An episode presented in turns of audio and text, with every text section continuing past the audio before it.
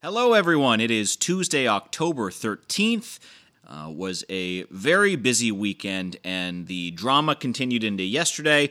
So, in this episode, I want to talk a little bit about um, both this Denver Antifa rally. Um, this is actually a pro Trump patriot rally uh, that was then um, a, a lot of local Denver chapter Antifa groups decided that they would call that a fascist rally, and um, they successfully did uh, rally the Antifa to come out. And uh, one of the people who came out shot and killed a Trump supporter. So um, that uh, is not a good look. This also, the interesting part of this Denver rally.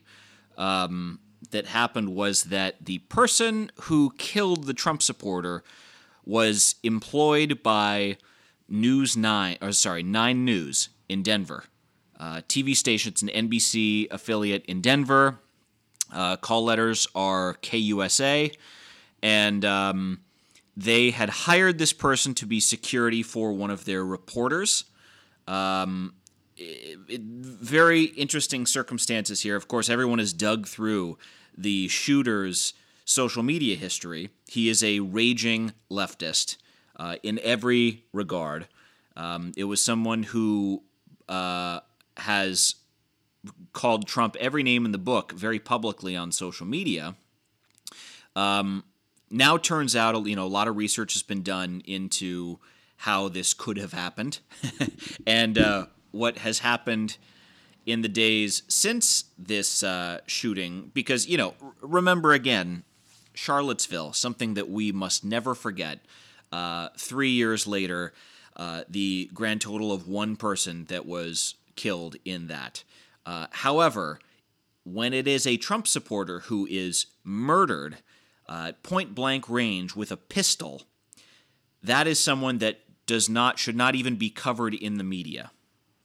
So, um, and it hasn't been. This has been something that has been largely ignored, the same way they cover up when there is a, uh, you know, 50 people shot in Chicago over a weekend. It is not useful to the narrative, and so therefore it is not used by the corporate press, which is the enemy of the people. So, um, KUSA hired this security guard from a company called Pinkerton um, which offers security services. Now, the way this is happening now in in the press is basically since all of these rallies started, all of the Black Lives Matter rallies started, um, or protests started, and the riots and the violence, all of the corporate press, which has been insisting these are peaceful protests, all of the corporate press has been sending security guards with their reporters.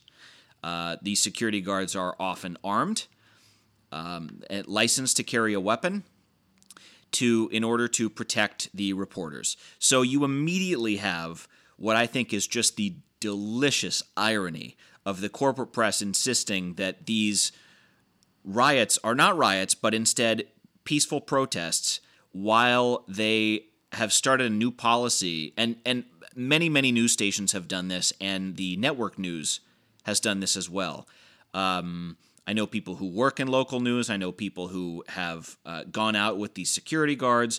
Uh, I know people that work in national news that have gone out with these security guards. So this is a regular thing that is happening.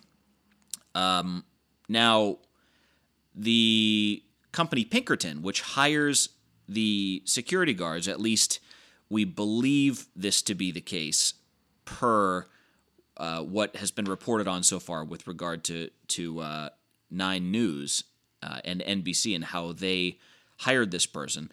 They went to this company called Pinkerton and said, "We need security detail for such and such dates. You know, we're going to go be covering such and such things." Uh, Pinkerton then links them up with um, what turns out not to be one of their employees but a subcontractor, some other third party company that Pinkerton now is refusing to release. So we don't actually know the name of the company that supposedly employed this security guard. However, we know that the security guard was not licensed to be carrying a handgun and that he was not, in fact, licensed at all as a security guard. So there are at least three companies that failed to check on the person that they were hiring to protect their own reporters here. And what essentially happened was uh, someone who is an Antifa sympathizer was allowed to come along with a news reporter um, into the middle of the action and then had the perfect circumstance because, you know, reporters are looking for people who they can denigrate on the news that they put together. They want the ugliest people on the right and then the most pleasant, you know, preferably uh, maybe a four year old who's really cute on the left holding a sign that says, you know, don't kill me or something like that. Um, that's the formula for what we look for. So they are going into, you know, when there's there's this chatter about you know the white supremacists and how dangerous they are and how they're actually the way bigger threat than anyone on the left. That's not true. You know how we know? Because the reporters go to the most dangerous people on the right every time. Every time. The reporters are not afraid of the most dangerous people on the right. They don't get beat up. They don't they might get chanted at. Someone might chant fake news at them. But they are not uh, in any physical danger. Uh, we see this happening when the uh, media even goes and interviews someone like the Proud Boys, who we've been told are, you know, uh, uh, Satan incarnate, and um, which of course is not the case. Uh, and uh, you know, they are always asked to condemn white supremacy, which we are told is the thing motivating what all of these right wing groups are the reason that they are so murderous and vile and violent is because of white supremacy. And then they go and interview them, and these groups say, no, we condemn white supremacy. And the media says, well, uh, they condemn it this time, but next time we're going to ask them again. And it's it's just insanely um, disingenuous and dishonest. So that's what the uh, the formula for this is. And when you have a security guard who not only has huge Antifa sympathies, I mean, he followed Antifa accounts on his uh, Twitter account, so you can actually go and see uh, uh many of the people he was retweeting and liking the posts of and following and um, he was extremely anti-Trump. He had called Trump a racist many, many times. Um, said he was a danger to democracy, and you know all of all of all of the cliche bumper stickers that uh, have been programmed into the corporate press, into the cathedral, and he's echoing all these things. So if we're really going to draw a conclusion from this, and I, I think there are a couple that we can draw one of these is the very corporate press that poisoned this guy ended up hiring him, bringing him out into the center of uh, some conflict between groups, uh, which appeared to be entire uh, completely verbal, um, and then he murdered someone. So I think it's easy to say that this guy is the bad the bad uh, actor in this this circumstance, the the uh, security guard. But it's also pretty easy to make the case that this is the corporate press responsible. They've been ginning up this kind of anger that is not present on the right. I mean, they accuse Donald Trump of of uh, of fomenting hate all the time, and the reality is you don't see this. You don't see any, you've never seen a Trump rally where, you know, they start chanting something that is hateful.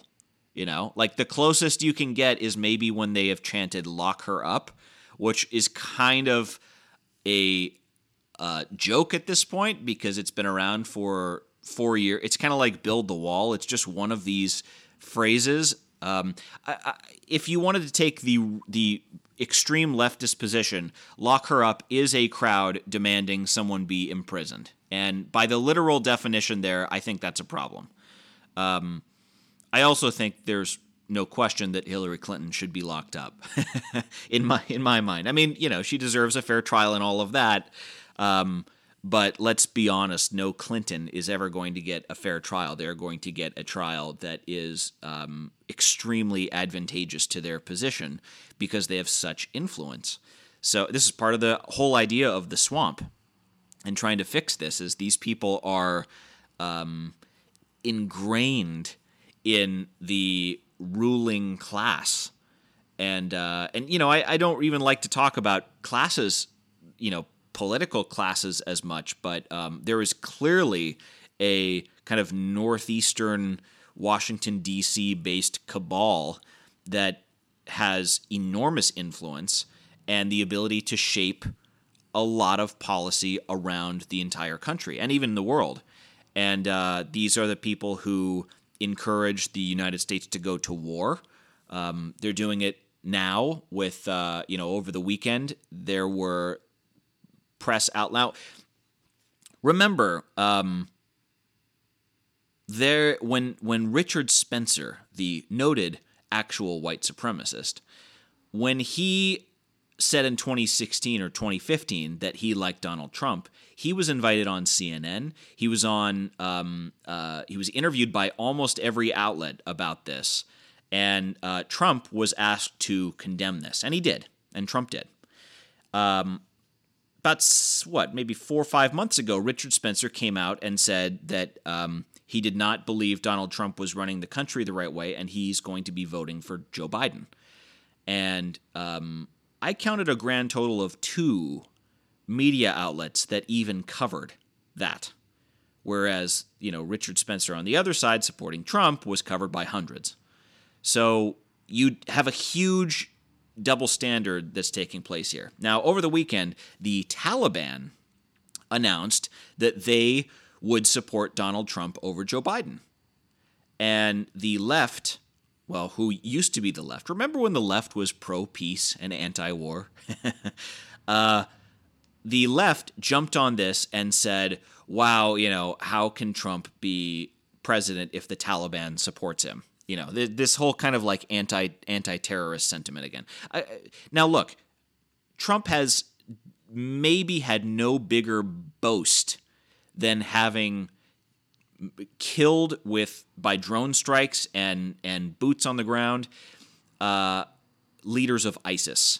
That's kind of Trump's biggest brag. That's that's arguably one of the biggest things he's actually accomplished. You can talk about you know how how important his um, posturing has been to achieving certain other things, but in terms of actual things he has uh, taken action on, I think the killing of uh, uh, Baghdadi, al Baghdadi, is one of the most um, positive things that that uh, many of his supporters think that he has done. Um, it's also hugely, I mean, that's that's not a condemnation of the war machine, uh, the murder machine in the federal government. Um, that is actually something that encourages that. Killing the leader of ISIS is something that, um, you know, you would think that all of those military people would take pride in and say, look, we are, uh, look, what we're doing is working in building bases in other people's countries and then um, going after their their uh, their leaders, you know, arming some rebels to try to beat whoever's there, and then in 10 years from now, we're going to turn on those rebels, and then it'll be war with them. And that's kind of how it's happened with Al Qaeda and the Taliban and. Um, and ISIS most recently, you know, all the weapons these guys have are from the United States. Uh, so thank you very much, policymakers. And um, uh, Dave Smith has a great uh, podcast called Part of the Problem, which I would highly recommend. And one of his lines that's in his kind of opening theme song is uh, if you want to know who our next enemy is, look at who we're funding now. And that has been true for decades. Now, when the Taliban comes out and supports Donald Trump, we need to understand what the context is around this because this obviously is did not just happen by itself. This, you know, there are factors that the Taliban used to decide that, and and it wasn't even kind of like a full throated endorsement. It was a uh, we would rather prefer this guy over this guy. Um, and it wasn't like we endorse Donald Trump for president because obviously no, but that carries no weight with anyone. So this is not an endorsement the same way that you know you might have a uh, a famous person or organization come out in support of you know Donald Trump. This is not like the the uh, you know police officers association coming out to support Trump. This is um, we don't like either of them. We hate them. In fact, they are America. They've they're bombing our countries. We're against whoever becomes president, but we would um, prefer it be Donald Trump. And the reason the Taliban said this is because Donald Trump is saying he plans to bring everyone home from Afghanistan, all the soldiers home from Afghanistan, which the murder machine in the federal government is highly opposed to. Because not only does that cut off power and the ability to essentially, um, well, I mean, ex- essentially extort the leaders of other countries with the threat of violence coming in and screwing up the way that they run their country and potentially even overthrowing their leaders, which is what the U.S. has done for decades. Um, but this is also, you know, imagine if you're the Taliban struggling for power in a in a region for two decades and three decades, and then the president of the main people that have been fighting against you says, We're going to bring all of our guys that are there back home. Of course, if you're the Taliban, you're going to say, Oh, uh, I hope so, because then we can you know squeeze in there and have some more influence in the world. Now, look, you can make the the neoconservative argument that that's irresponsible. Um, you know, it's created this vacuum, and then the Taliban can come in there and they can fill that, and they can create all kinds of problems, and you know, whatever. We've we've heard this whole thing before. May or may not happen. Um, usually, it doesn't happen the way that that is portrayed. You know, people talked about there being a, a huge slaughter of the Kurds when uh, Trump removed troops. Uh, what six months ago or so, and that never happened. That was a big issue because the war machine, the murder machine, was uh, actively trying to subvert that decision. So you know all kinds of cia spokespeople were out in the press talking about how dangerous this was. And you know of course because it's anti-trump all of the press picked up on this. And yeah look the press is always pro-war. As much as they pretend not to be uh, there's uh, there's tremendous money to be made from war. And the corporate press is one of the people that gets paid so this is um, this is you know something that they are in support of historically. You can go back to to the New York Times um, in the early 1900s and World War One and World War Two, and they are urging people to go to war. And uh, by the way, all of this talk about the Holocaust in World War II that was never the reason that the New York Times wanted to go to war. In fact, they they had it out against the Jews too. so uh, this was very much that was an afterthought. This was very much a uh, uh, you know this is you know they they were anti-Hitler. They were pro um, uh, communist Russia at the time, and uh, they wanted the U.S. and communist Russia to align. You know this obviously there's there's a whole history to this. I don't want to get into all of this or or misspeak in some way and be beside the point, but all of that leads us to now where you have Donald Trump essentially gutting the military in many ways, even though he's building up the power, the overall power of the military. He, it, it's it's less involved. It's kind of like the old Teddy Roosevelt thing, you know, uh, speak softly and carry a big stick. And Donald Trump is is you know building a big stick, the biggest stick. He, he's he's uh, he's really trying to uh, make it clear that America is a dominant force that can will its way to whatever it wants, but it won't. It's going to play fair, and um, that's a that's a really strong diplomacy approach, uh, as opposed to negotiating with even the poorest and least capable countries, and you know pretending that this is all fought with lawyers. And what happens then is you have all of the poorest countries that essentially have equal footing, even though they are, you know, have very little to offer and um, and so you end up just bleed. You know, the richest companies uh, uh, countries end up bleeding out money. Um, Donald Trump has basically said, "I'm not interested in that. We should be about building us up." Um, and look, I sympathize with that a lot. Uh, I think a lot of his supporters do as well. Um, so, you know, this whole thing about the the Taliban coming out in support of Trump, I think, is uh, is is ridiculous a little bit. It's kind of also one of those like, well, no shit. He's in favor of bringing the troops home.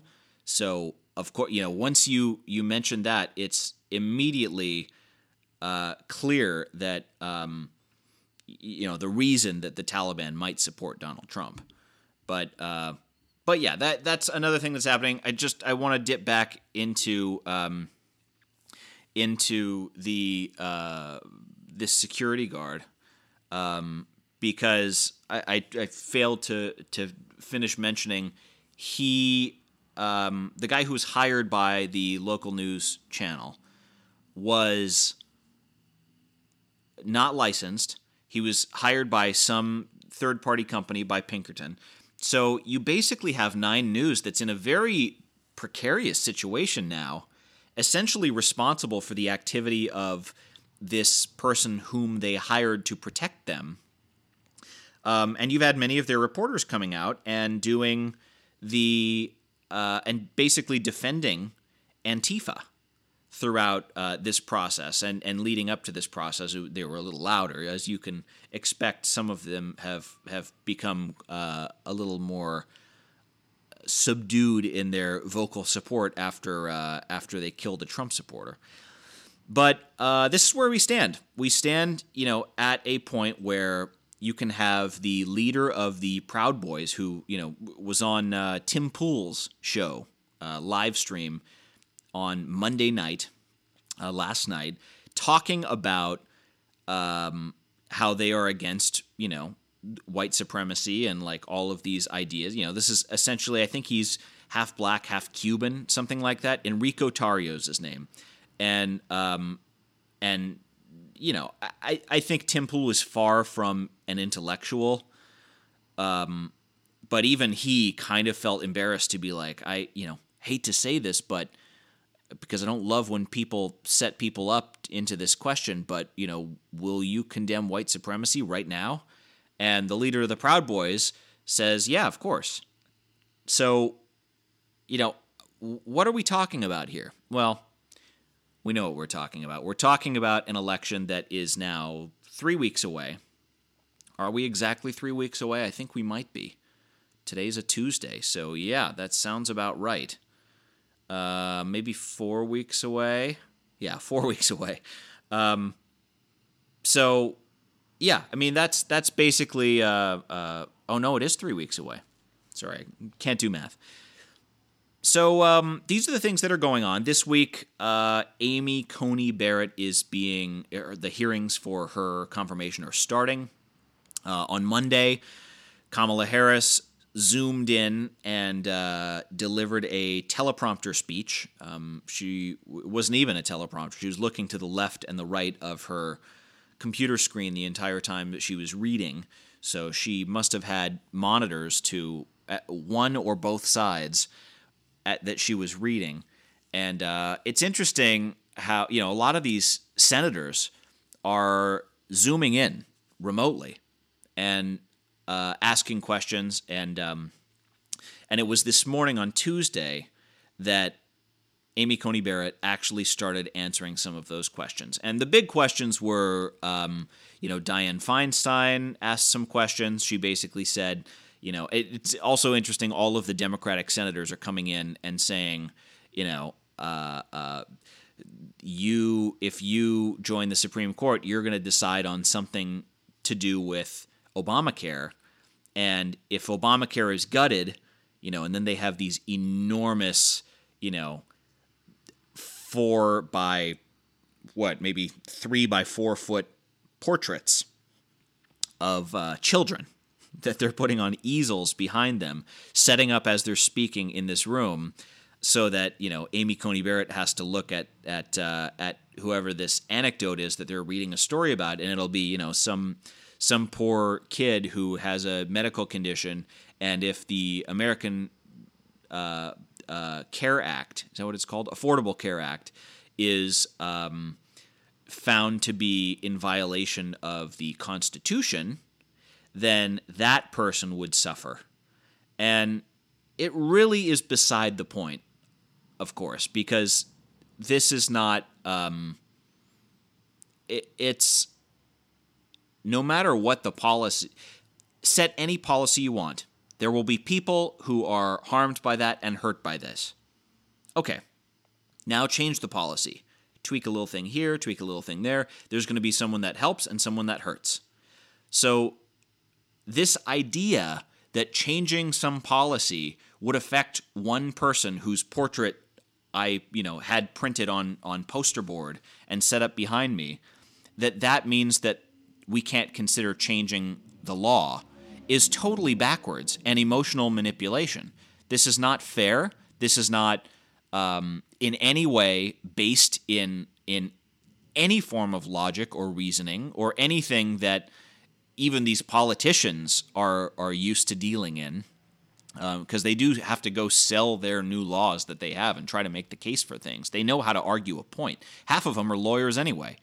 Um, so they understand how to make an argument but when they're doing this, they're playing to the emotion. They're playing to the cameras. They're playing to the corporate press, which is the enemy of the people, have I mentioned?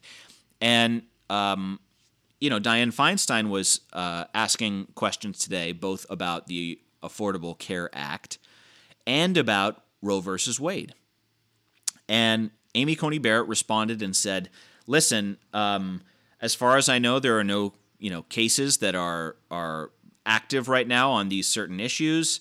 Um, if there are, it's something that I would look to the law and look to precedent. Um, I, my job here is not to be an activist and decide something in the you know the opinion that I have on a certain issue. It is to try to interpret the precedent and see what would be consistent with that precedent. And um, she was really pressed several times by some different senators, and she said, "Listen, I either this is an issue that could come up and my opinion is irrelevant because I need to be objective and consistent in interpreting all of the existing law, or this is something on the docket already, and I'm sorry, I really can't say anything about this. It would be an abuse of my uh, position right now that you know I might come in and be put on you know asked to decide some case and you already know what my you know what my takeaway would be from something like this um, it would really be a disservice to the court. So i think it's been a really impressive showing for her so far. Uh, it's also been interesting you know to see a lot of these democratic senators now again all these senators are hacks. Let's not pretend that anyone here is um, a good person in any way, uh, with the exception of maybe you could argue, you know, Rand Paul or or Mike Lee are are are generally good. Uh, even then, I'm a little hesitant to to uh, jump on the bandwagon of a lot of these people because um, there's a lot of corruption there. And I mean, even even good people are are put in no win situations pretty regularly in Washington. So, um, so it's tricky. But it has been interesting to see the Democrats try to ask the TV questions that are going to get clips that are going to be played on MSNBC and on CNN and will be proof of Amy Coney Barrett being a, you know, blankist, whatever the whatever you know, uh, racist. They asked her about George Floyd. Um, she said her she and her black daughters looked at this, at the video of George Floyd, and were really upset by it. um, but that's about as far as she went. And um, and you know, all of these Democratic senators are really pushing her to give an opinion so that they can say she is unqualified for this court by expressing this opinion. And so far, she hasn't um, taken the bait on any of these things and instead has cited previous court cases and said these are the types of things that would be evaluated if this ever went to the court, but I'm not going to give my opinion. And it's just been perfect. So um, I think that, uh, you know, the attacks are going to ramp up. There's no question. But she's off to a, uh, a pretty good start. We are going to chat some more about this. There's no debate this week. There was going to be on Thursday, and we already talked about why Joe Biden dropped out of that um, because the uh, presidential commission changed the format to a virtual debate, and Trump said, "Wait, we didn't agree to this." So, um, so the Joe Biden campaign actually was the one that that dropped out. Uh, so this week is basically about Amy Coney Barrett. Uh, however, over the weekend, Trump did start. Was it over the weekend? No, it was last night, Monday night. Donald Trump did ha- hold his first in-person rally. Uh, it's very interesting. He came out holding, I don't know, five or six uh, plastic-wrapped masks, um, uh, uh, COVID masks, and was tossing them out to the audience. um, which obviously the the corporate press, which is the enemy of the people, took the bait and uh, immediately started uh, talking about how if Trump still has COVID, then he's just handing out COVID to the crowd that's coming to his rallies. Um, meanwhile, the uh, Joe Biden campaign, Biden and, and uh, Kamala Harris both made an appearance in uh, Arizona they had zero people attend this, and they then tried to cover their own butts by telling the local news in Arizona that they didn't really tell anyone about this, and it was just really meant to be an event, and they never really planned on people showing up anyway. So um, there's really no question where the excitement is here. Um, there's going to be a lot of talk about fraud ahead because you know the the gloves are off at this point, um, especially on the left. They want you dead, but will settle for your submission, and um, you should remember that as we get closer and closer to uh, decisions about the future of this country and whether we treat it as legitimate. Um, I think secession is very likely in the next few years, at least some conversations about this. And honestly, the way it'll probably come about, because I think conservatives are less likely to be radical, um, with with some exceptions. I think that maybe, you know, if the federal government said we're seizing all guns, that is an issue where the right would say, okay, well then we're succeeding, seceding, and uh, and screw you, we're not giving up our guns. Um, but more likely, I think, is if Trump wins re-election, you will see the left make a push to split off California so that it doesn't have to abide by federal laws. Um, to do the same with uh, certain parts of the Northeast that are, you know, 70, 80% Democrat, and uh, and essentially create two separate, you know, subsections of the United States that then become, you know, they then have different rules. Um, you really need to convince the left because the left is much more incentivized to force everyone to pay higher taxes to fund their programs versus the right, which is much more inclined to not tax people as much. Um, so, who stands to lose more? in in a secession. I mean, all of the lefties lose that tax revenue from conservatives. So, how are they going to fund their programs? That's why I think the left really needs to be the one to officially start this talk about secession. Um, and if they do, we'll be off to the races. And you know what? That'll be a good thing. Uh, Tuesday, October 13th, we will have more episodes later this week. Thanks for listening, and we will talk to you soon.